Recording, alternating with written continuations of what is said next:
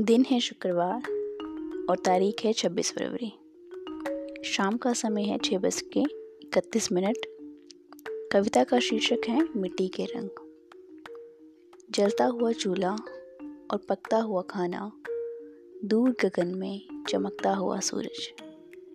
चलती हुई हवा और मंद पड़ता दिन, कहीं सूखी हुई तो कहीं गीली पड़ी मिट्टी। छोटा सा चूल्हा मिट्टी का और रंग में लिपा मिट्टी का मकान। छोटा सा चूल्हा, मिट्टी का और रंग में लिपा मिट्टी का मकान।